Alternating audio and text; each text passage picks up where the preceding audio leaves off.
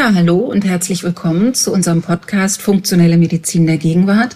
Und heute habe ich einen spannenden Gast, Marco Hartl. Und Marco Hartl, erstmal herzlich willkommen. Vielen Dank. Unser Thema wird heute sein, darüber zu sprechen, wie man Leistungssportler fit macht und auch wie man durch orthomolekulare Medizin oder durch Vitamine, Mineralien, welche Bedeutung haben die für Muskulatur?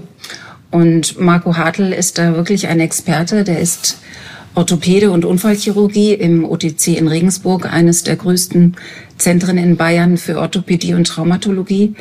Zudem ist er Mannschaftsarzt der U17, also ist Teil des Ärzteteams des Deutschen Fußballbundes und ist mit der U17 Weltmeister geworden und Europameister geworden. Also dazu nochmal herzlichen Glückwunsch. Ja, vielen Dank. Ist ja schon sehr besonders. Und wie machst du das? Also diese jungen Menschen zu motivieren, zu begleiten, Topleistungen zu bringen. Die müssen ja wirklich auf allen Ebenen, Muskeln, Bänder, Gelenke, Schnelligkeit, Nervensystem, klar, die trainieren. Aber was ist so dieses medizinische Konzept dabei? Also wie begleitest du die?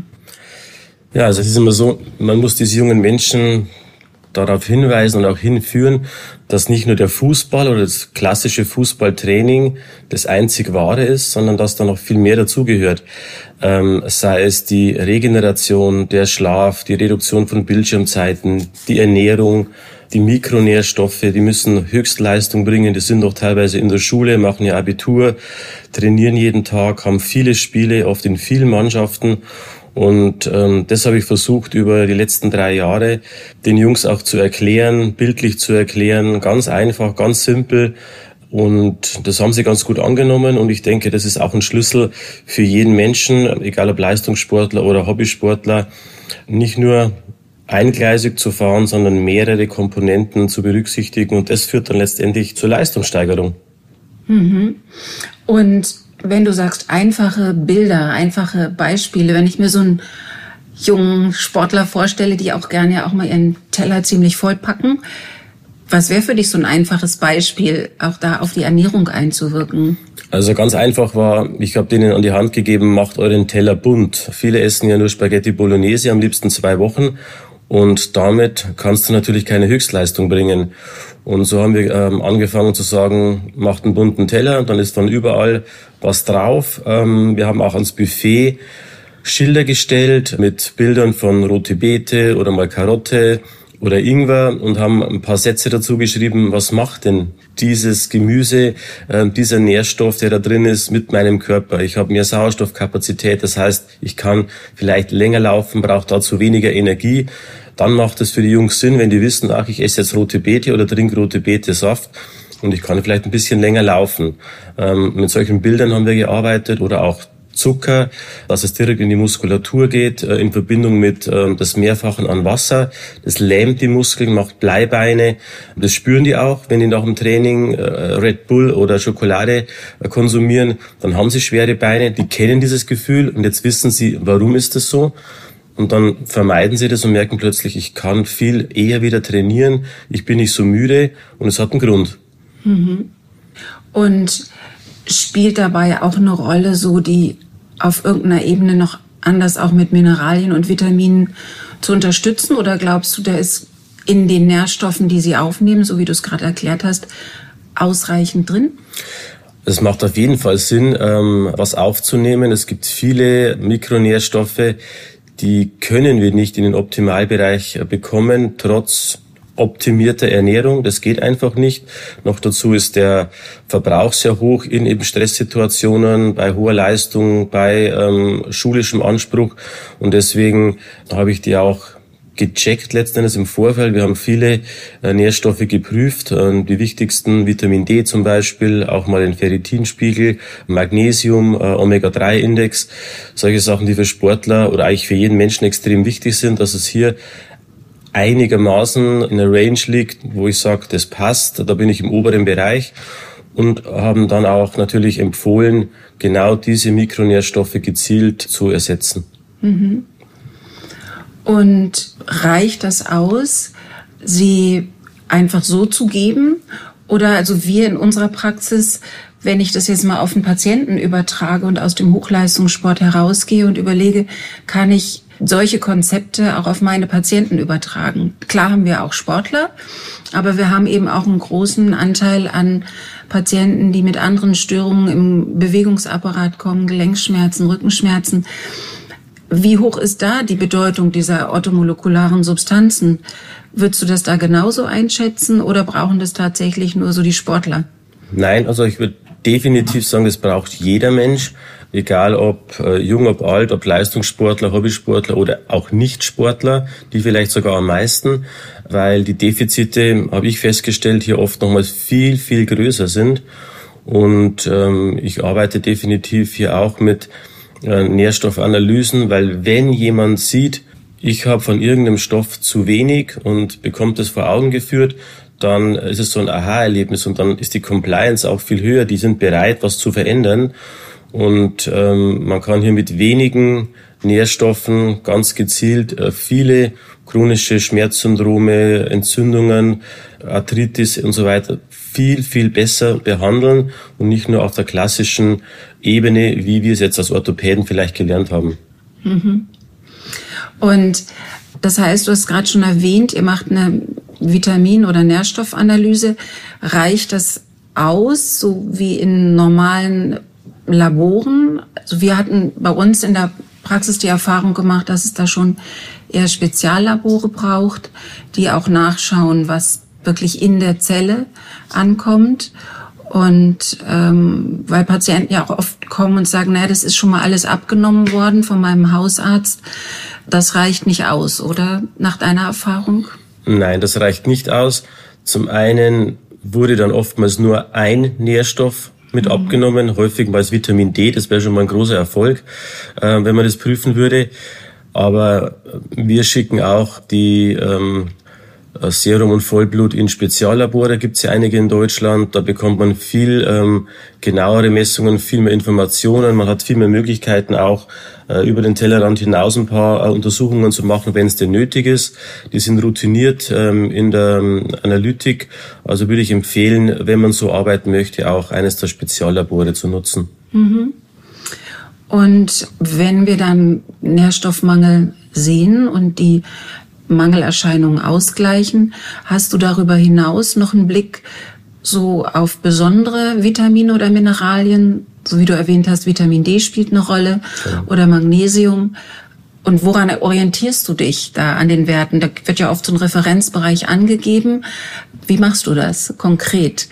Gibt's für dich, sag ich mal, auch so ein Top 5 oder so von Mineralien oder Vitaminen, wo du sagst, die sind echt wichtig für jeden, egal ob Sportler oder Normalverbraucher?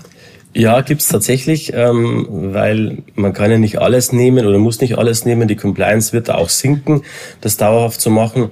Und diese Referenzbereiche, da fragen mich die Patienten auch immer, ich bin doch im Referenzbereich. Das ist ja auch nur ein, Durchschnitt, sage jetzt mal, der lebenden Bevölkerung. Äh, und deswegen hebt sich auch der Cholesterin-Referenzwert nach und nach an, weil wir mehr und mehr die Problematik auch haben. Ähm, deswegen sage ich immer, das sind Schulnoten. Mhm. Und wenn ich im, im unteren Bereich mich befinde, bin ich laut Laborreferenz zwar im Normbereich, aber ich habe halt eine 5. Und mit einer 5 komme ich auch durch die Schule vielleicht eine ganze Zeit, aber mit einer 1 oder 2 geht's halt leichter. Und deswegen ist immer mein Ziel zu sagen, hier, wir wollen in Richtung Note 1 oder 2 und das verstehen die Patienten und die Sportler. Und dann habe ich mich jetzt dazu hin bewegt, dass ich sage, ich habe so meine Top 5, die würde ich immer geben oder auch immer nehmen, ich selber auch, weil ich weiß, das sind immer Defizite da. Und das ist für mich ähm, das Vitamin D3, äh, K2-Kombination, dann das Magnesium, dann das Omega-3 und vor allem Aminosäuren oder wichtige Proteine. Und dann wäre es noch ähm, Selen. Ähm, aber das kann man häufig auch ganz gut kombinieren mit Zink, das heißt so die Kombination Zink-Selen und das wären so meine Favoriten, wo ich sage, wenn du die nimmst, ist was fürs Immunsystem gemacht, antientzündlich, was für die Muskulatur, gegen Verspannungen, ähm, schnelle Regeneration nach sportlichem Training, Adaptation der Muskulatur, auch für die Sportler, Omega-3, Schutz fürs Gehirn, ähm, Selen, antientzündlich, Schutz vor Krebs, Schutz vor Infekten. Also damit habe ich wirklich viel, viel äh, im Köcher, was uns gut tut. Mhm. Und machst du die für die Aminosäuren nochmal auch eine Spezialanalyse? Oder würdest du sagen, ach, irgendein Proteinshake reicht? Also ich mache immer bei der Analyse auch ein Aminogramm, äh, um den Leuten auch zu zeigen, schau, diese Aminosäure ist besonders wichtig für, wie jetzt Tryptophan zum Beispiel, mhm. ähm, kann ich gut schlafen, bin ich gut drauf letzten Endes, ist die Vorstufe von Schlafhormon, Glückshormon. Und da sind viele sehr, sehr tief und Schlafstörungen werden oft berichtet, äh, ist ein Riesenthema. Ähm, und da kann ich dann zeigen, was könnte ich zur klassischen ähm, Nahrungsergänzung eben mit äh, Proteinen, Aminosäuren vielleicht noch zusätzlich machen, gebe ich die eine oder andere Aminosäure isoliert dazu. Mhm. Und noch eine Frage, weil wir haben die Erfahrung gemacht, ganz gute, dass wir manche Mineralien und Vitamine auch als Infusion geben, weil wir so festgestellt haben, dass doch auch viele Menschen ähm, Themen haben, so mit der Verdauung und mit dem Darmsystem und die Stoffe oral gar nicht so gut aufnehmen können oder aufnehmen können, aber sie kommen nicht dort an, wo man möchte. Wie sind deine Erfahrungen dazu? Wie machst du das? Genau so tatsächlich. Ähm, ich gehe sogar immer noch einen Schritt ähm, weiter und sage, wenn ich Laboranalytik mache, am liebsten auch gleich eine, einen Darmcheck, also eine Stuhlprobe untersuchen und das Mikrobiom analysieren, also die Bakterien im Darm. Und wenn ich hier sehe, es gibt äh, Verschiebungen ähm, oder Darmstörungen, was ja sehr, sehr häufig ist, dann muss ich damit rechnen, dass meine Nährstoffe nicht so gut aufgenommen werden. Und wenn jemand wirklich akut angeschlagen ist, gehe ich immer zuerst auf Infusionen, helfe dem da schon mal aus dieser Situation rauszukommen. Begleitend ähm, empfehle ich, die Ernährung auch anzupassen. Das muss nicht von heute auf morgen komplett passieren, aber so Kleinigkeiten erstmal. Und äh, nach und nach gibt sich, ergibt sich eine stabile Situation und dann kann man eben auch die Nährstoffe wieder oral in Kapselform, Ölform oder Pulverform aufnehmen. Mhm. Und wenn du sagst, du gibst so ein paar Infusionen im akuten, was heißt paar? Also je nach, je nach Problematik natürlich. Mhm. Ähm, also ist es eine Infektsituation, mache ich sehr viel ähm, Vitamin C, Zink mhm. ähm, oder Aminosäuremischungen, sei es jetzt speziell Aminoimmun oder Neuro bei meinen äh, Rückenpatienten oder Stresszusammensetzungen ähm, bei diesen Burnout-Fatigue-Patienten Natürlich auch mal Eisen bei sehr, sehr niedrigen Ferritinwerten. Mhm um da mal ein bisschen zu unterstützen, dass man überhaupt in den Bereich kommt, äh, wo man aus diesem Loch rauskommt. Magnesiuminfusion, eine meiner Lieblingsinfusionen, auch für Sportler, die muskulär überlastet sind. Ähm, sehr einfach, sehr günstig macht einem warm, mhm. aber funktioniert sehr, sehr gut und macht natürlich die, die Mikrozirkulation auch auf. Und ich kombiniere das oftmals dann im Anschluss mit einer weiteren Infusion. Also ich kombiniere das wirklich an einem Termin, weil das Ganze, was ich danach noch gebe, noch viel, viel besser anfluten kann. Mhm.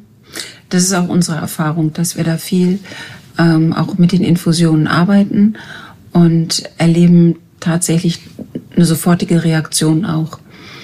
Und interessant ist, dass du auch dich nach dem Ferritinwert richtest, denn auch da erlebe ich, dass viele Patienten kommen und sagen, ja, der Eisenwert ist doch bestimmt und der ist doch in Ordnung. Siehst du genauso? Ja, definitiv. Mhm.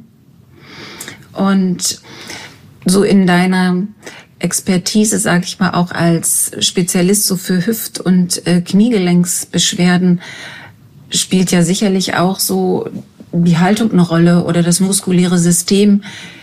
So erleben wir das jedenfalls.